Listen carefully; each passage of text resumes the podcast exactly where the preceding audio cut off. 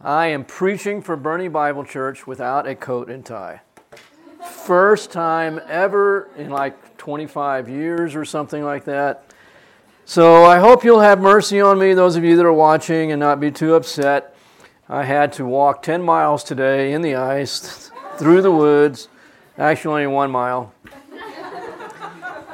And Patsy and I put cardboard down and we slid all the way down.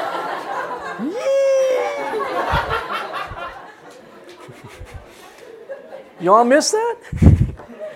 no, we walked through the woods off the pavement so we wouldn't fall. We were good. We're going to be in Matthew 9 this morning. And um, yeah, so you can turn there in your Bibles and I'll pray. We'll start. Lord, I thank you, God, for your grace and mercies toward us. Thank you that you love us and you are good in all that you do in all your ways. And I pray that as we look at your word, that we would just learn more of you and your ways and that we would just thank you, God, from our whole being for who you are and, and your love for us and your compassions and your mercies. In Christ's name, amen.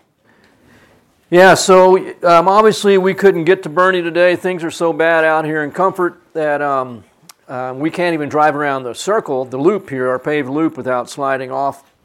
Literally, Mark got stuck with his truck trying to just drive around so guys don't drive today at all. Can't go down off our big hill because we would end up in the Guadalupe River or someplace. And so, and the bridge is actually shut on our property here. We can't even use the bridge. So we thought it'd be good to just live stream from his hill. Um, Matthew 9 is going to be our text, but there's a verse that kind of goes along with this. And Matthew 9, is, as we're going to see, is largely about compassion. And um, in, Math, in, in Proverbs, um, I'll get it out sooner or later. Proverbs 12, this would happen when you walk so much in the cold weather, your lips don't work. Matthew 12, verse 10, it says, A righteous, Matthew 12, Proverbs 12, verse 10, a righteous man has regard for the life of his beast, but the compassion of the wicked is cruel. Isn't that an interesting verse? The righteous man has regard for the life of his beast so we get all this cold weather, and neighbors call up and say, Are you taking care of your horses? And somebody called the office the other day, We're concerned about that German Shepherd we see up the road, my German Shepherd. And um, yeah, I love my German Shepherd. Tried to give him away a couple weeks ago, but that's. but I'd like to think that I'm not cruel to our dog. And so I've been waiting and knowing the dog can handle, you know, 30 degree weather fine.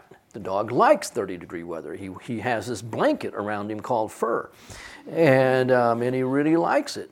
But once it gets down into the single digits, that's a little cold. And so I would have no hesitancy moving the dog into the garage, but the dog's going to tear everything up in the garage. And so that's not fun. I know he would rather be outside as long as we can keep him warm. So it's a good thing we don't have any neighbors to film what goes on at the McCall house because yesterday I went out to the house to, and I got a piece of carpet. And I have, I've had a piece of carpet for the last few days in the dog's house, and he keeps dragging it out because he doesn't like it in his house. And so I'm thinking, I'm being compassionate. I'm thinking about you. Keep the carpet in, it's going to get colder. So I think I got to nail the, nail the thing down. And that means I need to cut it to fit a little better. That means I have to get in the doghouse. so glad this wasn't on film. So I crawled in the doghouse with, with utility knife and hammer and nails. And as I'm trying to cut this carpet, the dog thinks, oh, this is fun. And so the dog is in the doghouse with me. but I'm having compassion on the life of my beast.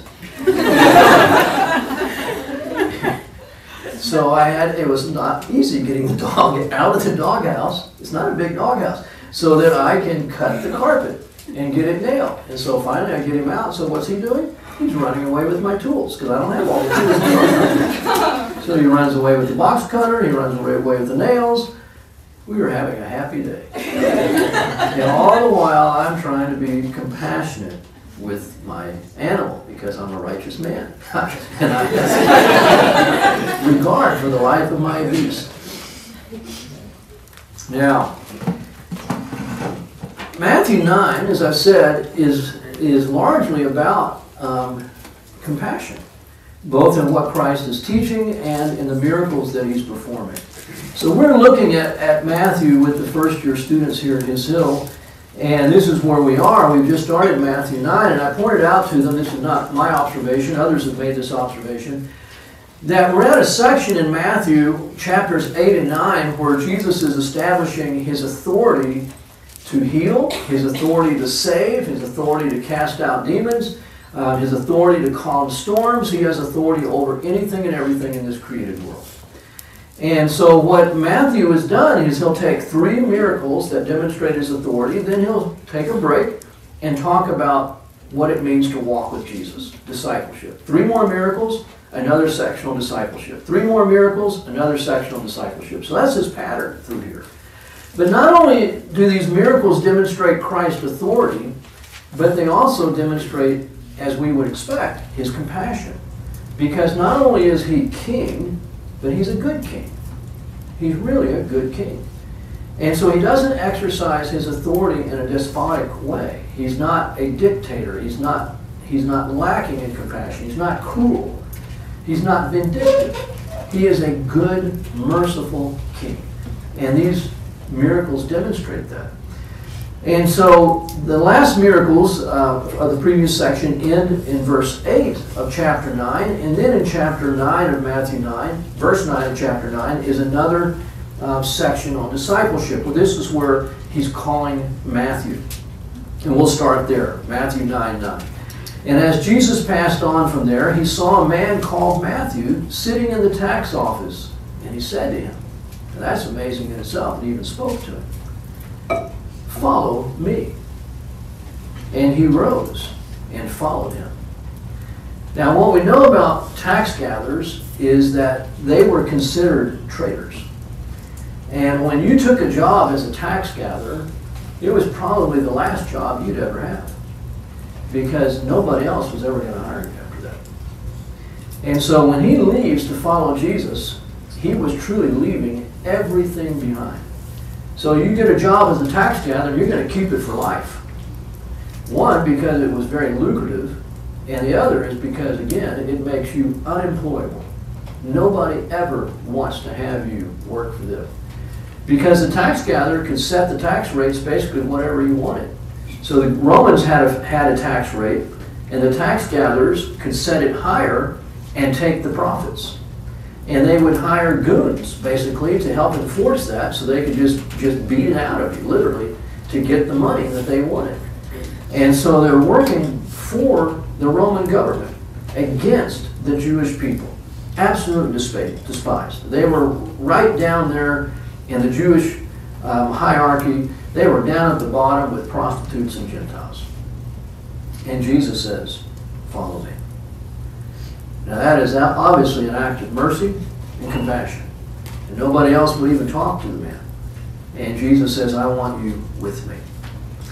And so then he goes and has dinner with a bunch of tax gatherers. And it happened, verse, verse 10, that he was reclining at table in the house. This would be the house of probably Matthew. Behold, many tax gatherers and sinners came and joined Jesus and his disciples at the table. And when the Pharisees saw this, they said to his disciples, Why does your teacher eat with tax gatherers and sinners? But when he heard this, he said, It is not those who are healthy who need a physician, but those who are ill. But go and learn what this means. I desire compassion and not sacrifice. For I did not come to call the righteous, but sinners. So let me just come back to that because this is going to be the kind of controlling thought, I think, for really everything that's going to follow from here. And so now in verse 14, it says, Then the disciples of John came to him, saying, Why do you and the Pharisees fast, but your disciples do not fast?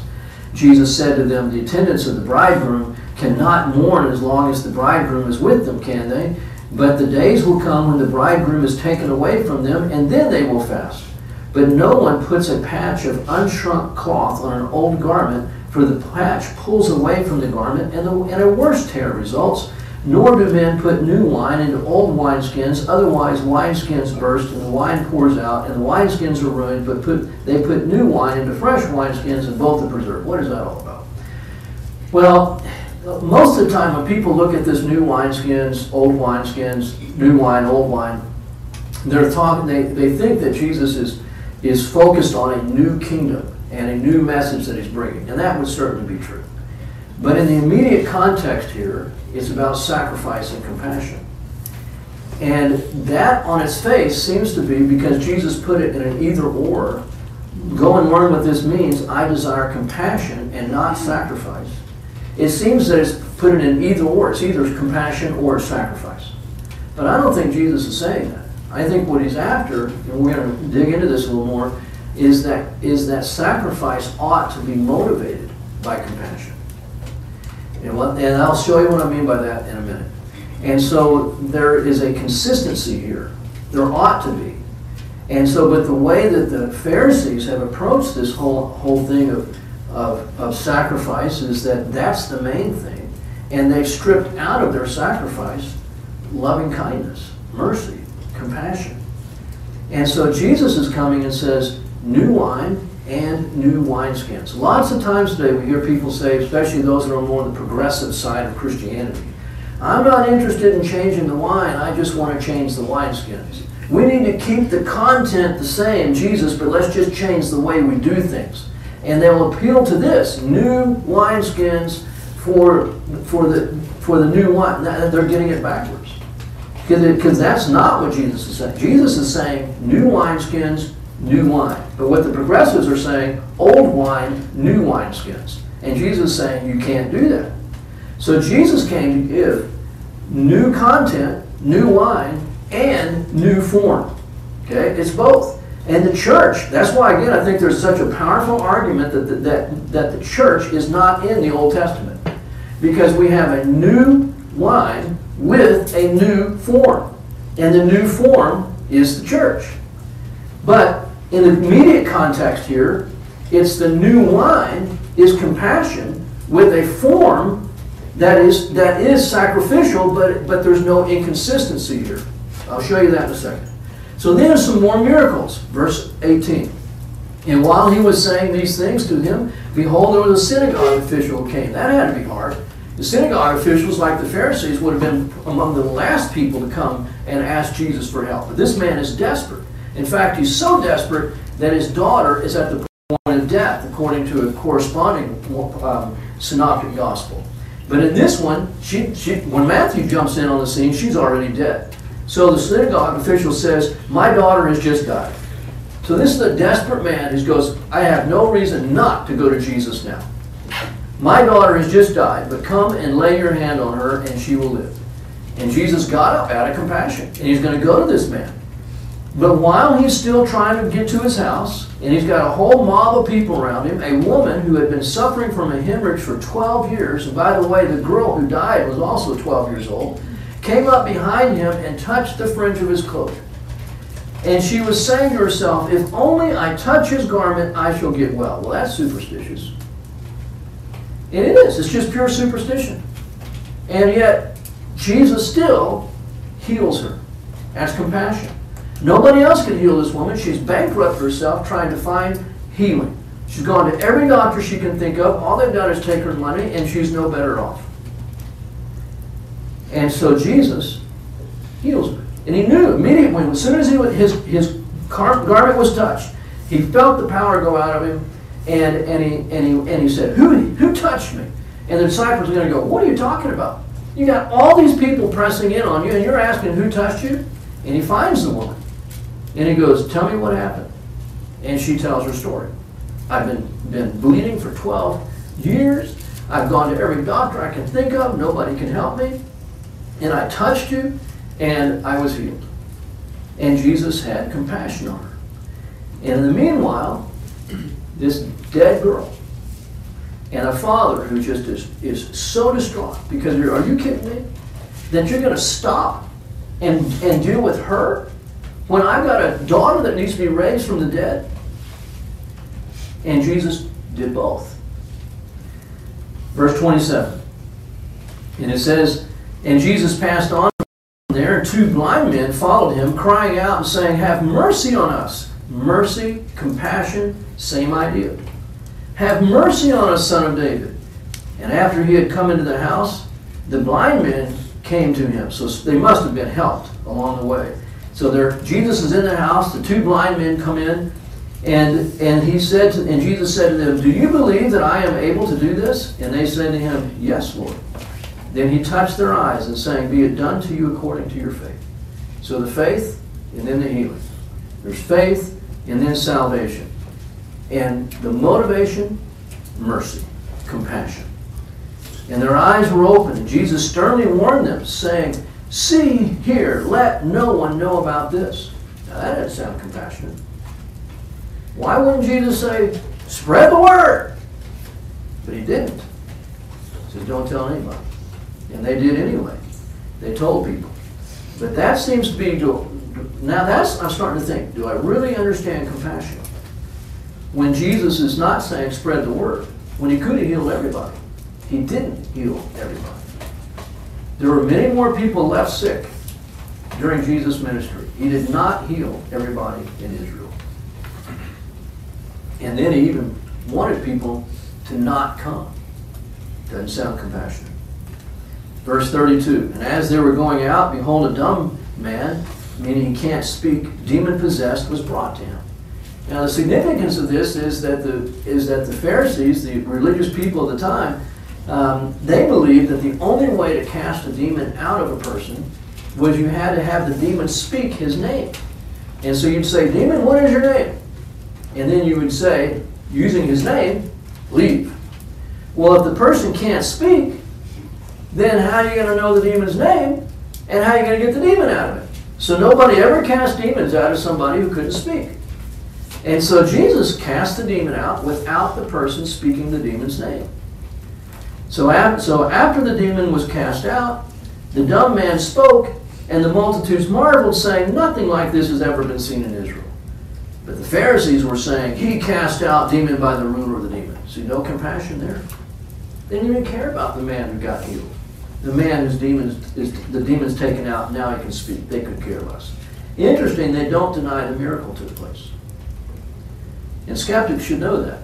Jesus' enemies did not deny the validity of the miracles that were taking place. They just didn't care. And they were much more concerned about their own truth, as it were, than about compassion for the people. And Jesus was going about all the cities and villages, teaching in their synagogues and proclaiming the gospel of the kingdom and healing every kind of disease and every kind of sickness. But he didn't heal all of them.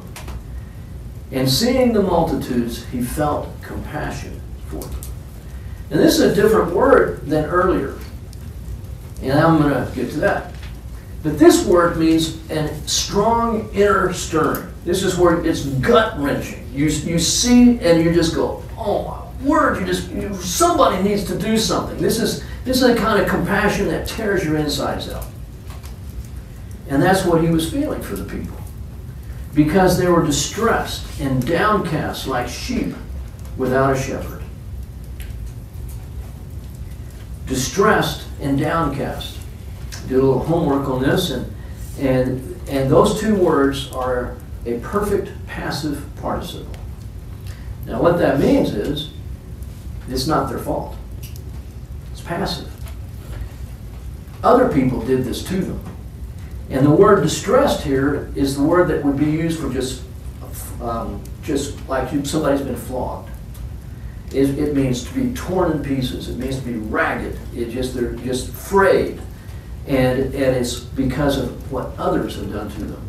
Downcast because of other people's oppression, and and and, and there's no liberty. There's no life in what they're getting from the Pharisees and the religious leaders. Their religion is oppressive. It's not liberating. They were like sheep without a shepherd. And then Jesus says to his disciples, The harvest is plentiful, but the workers are few. Therefore, beseech the Lord of the harvest to send out workers into the harvest. Now, I do not claim to be an expert on compassion. My family would tell you I am not an expert in compassion.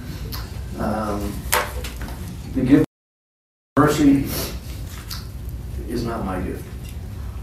Not to say that I have not ever been merciful and compassionate, but it is not the strong, compelling motivation of my heart. In fact, I don't think it exists between um, any of my brothers and myself, because uh, we never really showed a lot of compassion to each other.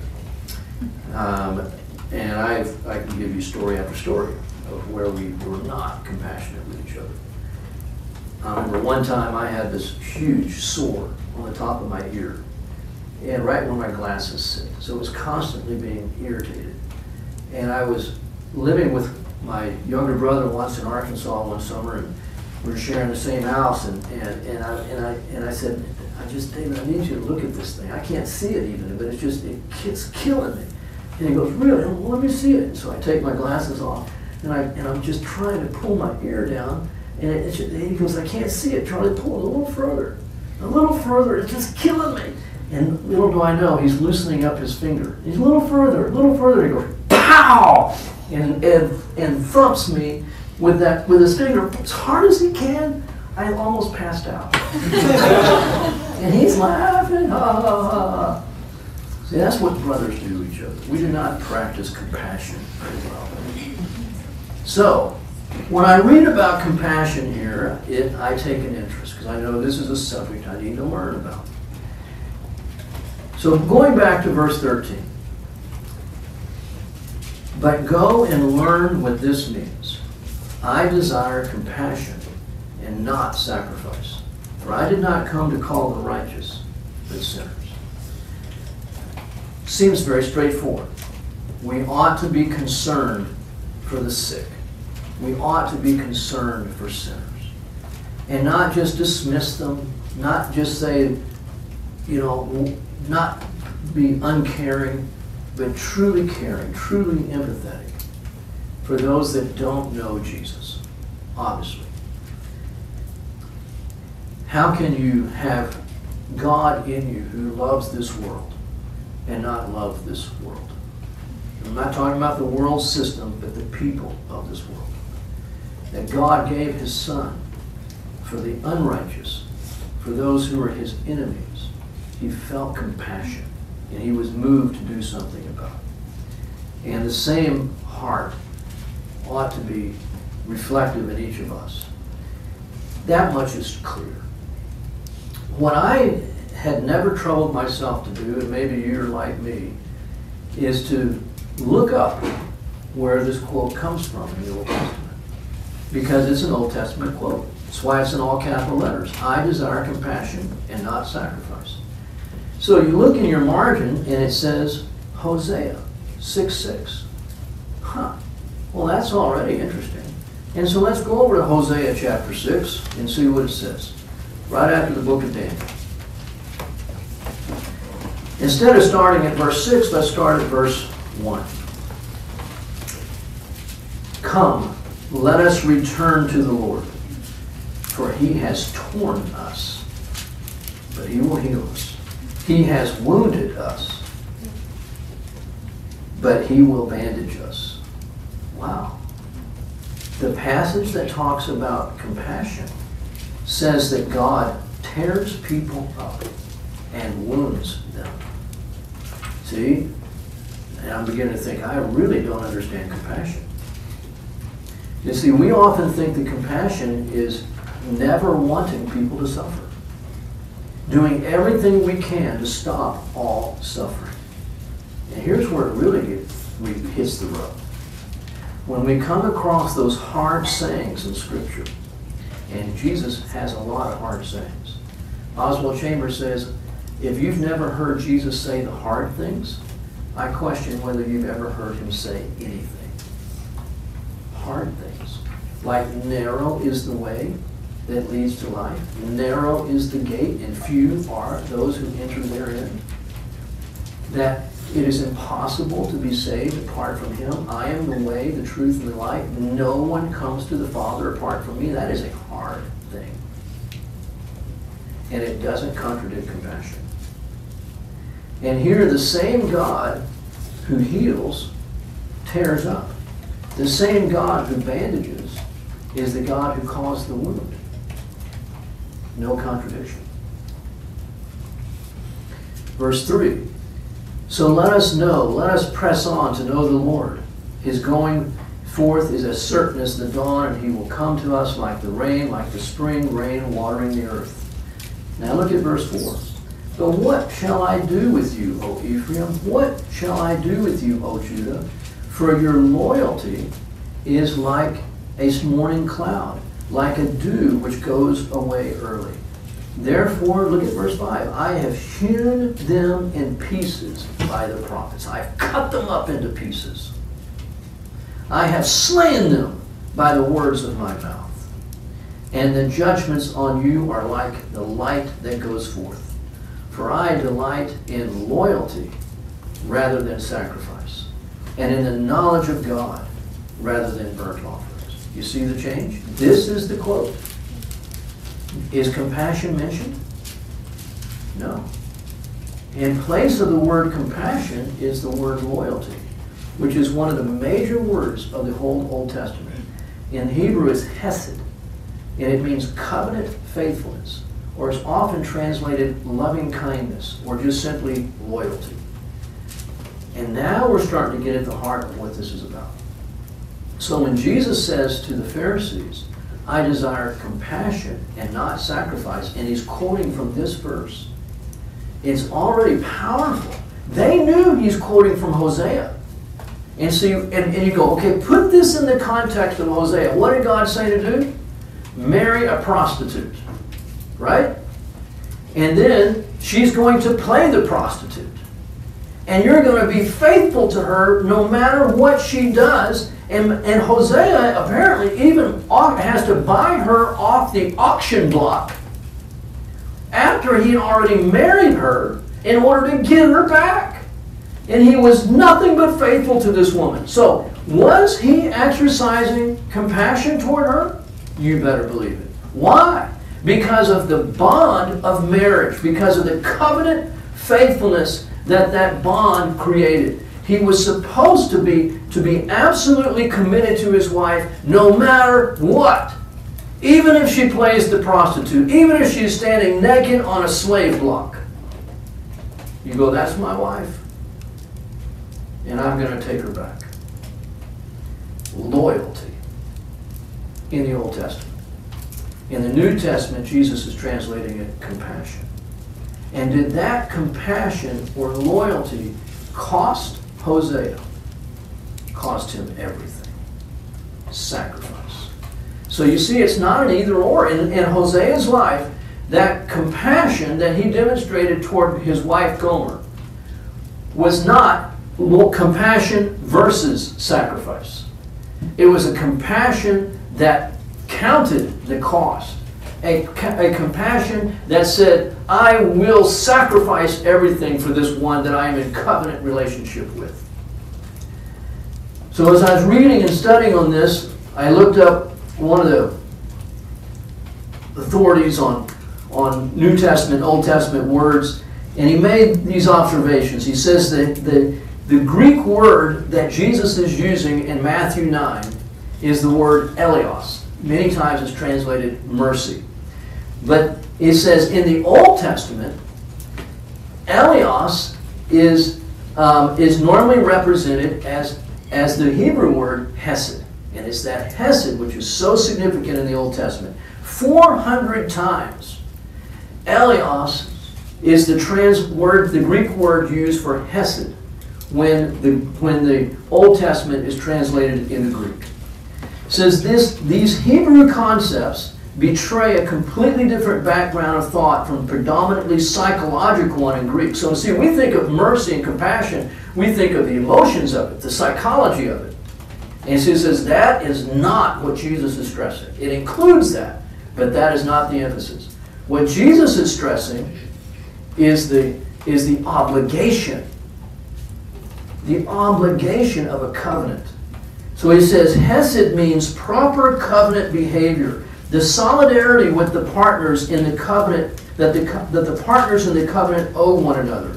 The covenant may be between equals or it may be made by one who is stronger than his partner in it. In either case, it may result in giving help to the other in his need. So the connotation of eleos, meaning hesed, may stretch from loyalty to a covenant to kindness, mercy, and pity. In other words, if you've got different people that need your help, and one of them is your child, and the other one is, is, the, is, is somebody that you barely know, who are you going to give the priority to? Your own child. Because of the, of the obligation you have to your own family.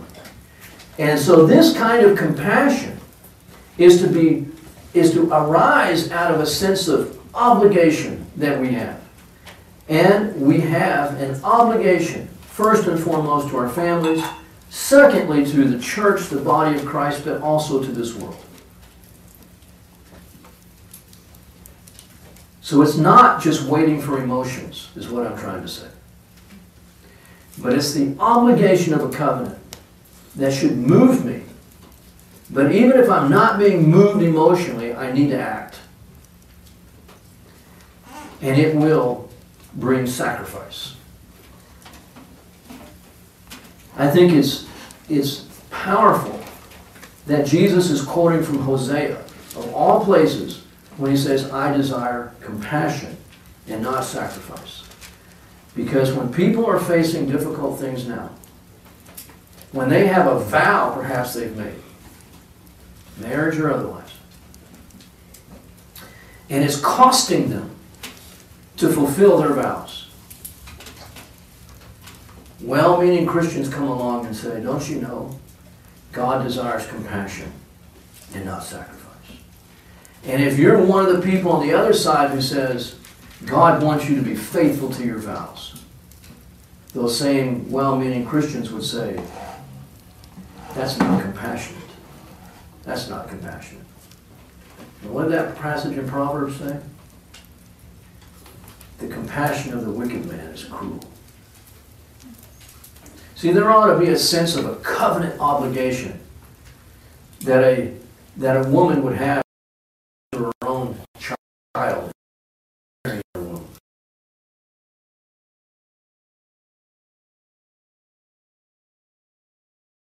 You can't care. Its life. You should terminate that pregnancy because you know you can't care for that child. That would be the compassionate thing to do. And the compassion of the wicked is cruel. Those same people would have regard for their beast, for their animals. But think of compassion to end a child's life while yet in the mother's womb.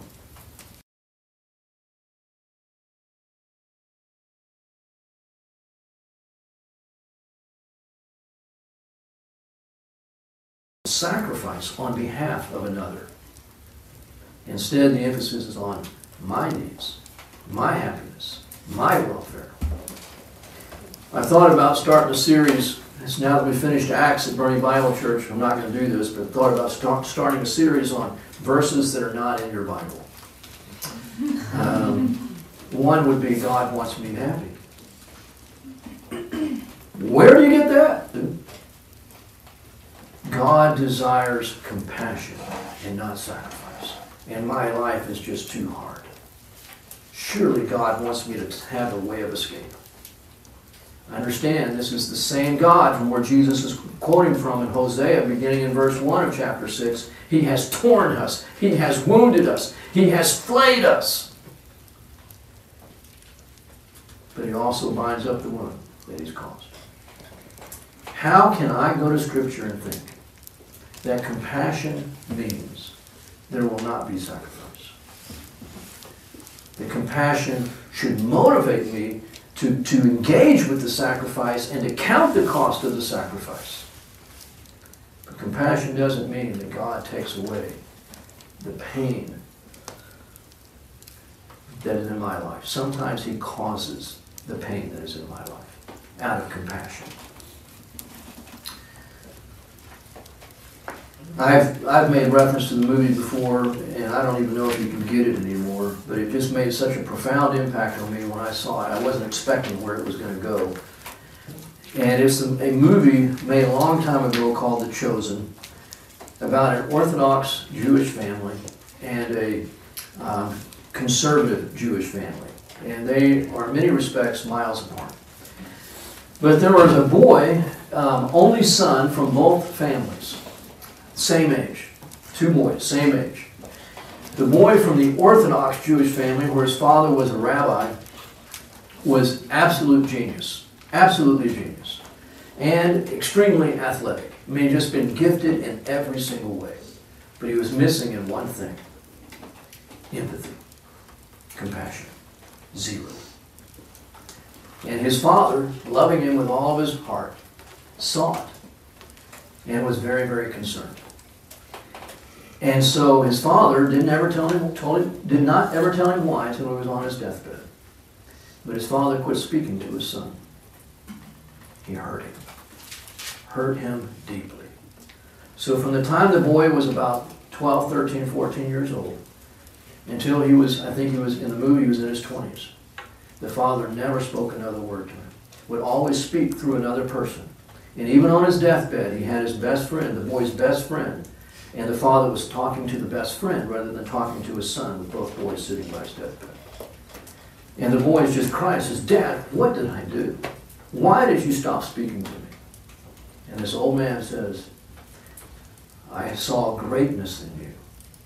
I saw giftedness that I've never seen in any human being. But I also saw it had no compassion, no empathy. And I knew you had the potential of being a monster.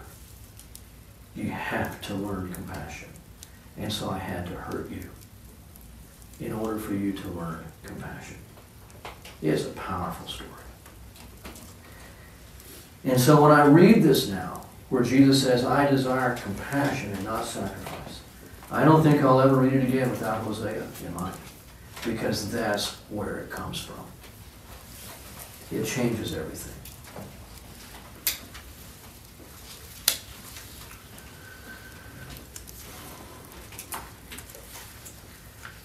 Found an article that I won't go into, but it's it's particularly about the subject of should I, as a Christian, attend a same-sex union? And I just came across that and I thought, it fits exactly with this subject matter. Because how is it compassionate not to go? And this author says Jesus did associate with the so-called uh, Jesus did associate with sinners when so-called righteous folks objected. That's right here in Matthew 9. Jesus was associating with the sinners, right? And all the so-called righteous were objecting. But then this author says this. But in all these interactions with sinners, Jesus never participated in their sin. He never approved of their sin. He said, Go and sin no more. And his goal was to save the sinners from their sins. Sinners were drawn to Jesus not because they felt he approved of their sin, but because they saw him as a Savior even for them. I think we lose that sometimes in our emphasis on compassion. Remember, Jesus had great, gut wrenching, heart torn compassion for others. That's a different word than the one here where he says, I desire compassion rather than sacrifice. But it's still synonyms, and they were both true of Jesus.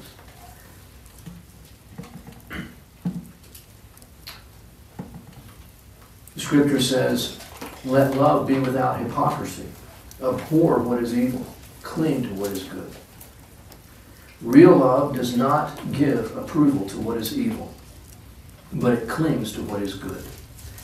Appearing to approve of evil when you really don't approve is hypocrisy. And this text tells us that true love cannot be hypocritical. Those who know you are a Christian and disapprove of same sex marriage will very quickly conclude that your presence at a same sex union ceremony is hypocritical. Your actions don't confirm, con- don't conform to your profession. Jesus had very strong words of rebuke for the scribes and Pharisees because they were hypocrites. Compassion, but never participating in a sin. Seeking to have people delivered from their sin. So, in conclusion, Jesus is compassionate in his power and authority. He is a good king who has compassion. He's not just, just authoritative, he is good and merciful. He has compassion and power to call people to himself, to heal the broken, to raise the dead, to deliver the demon possessed, and to deliver from darkness and sin. Compassion, as Christ is describing it, is a constant. It's not something that's just stirred emotionally. Again, it is rooted in the covenant. So no matter how I feel, I sense a covenant obligation toward my family, toward the church, and even toward the people of this world. I am obligated to them. And I should move on their behalf whether I feel it or not. It is constant. It is driven by commitment to those in covenant with me. It is gut wrenching. It rips the heart. Yet it is not contradicted by not healing on every single occasion. Jesus didn't always heal. On one occasion, when they came to him after he'd fed them, he says, All you want is your bellies full. There are other times he said, Get in a boat and let's leave these people behind, and he didn't heal them. This kind of compassion is not contradicted by inflicting pain and hurt when necessary. Proverbs says that the father who loves his child disciplines him, and the father who does not love his child does not discipline him. So a loving father is going to inflict discipline, and discipline is painful. He loves his child. He is compassionate toward his child, but he's willing to hurt him. People have great needs, all kinds of needs. It is overwhelming. One thing that you'll see as you get older in life is just how many needs there are. Christ saw it all.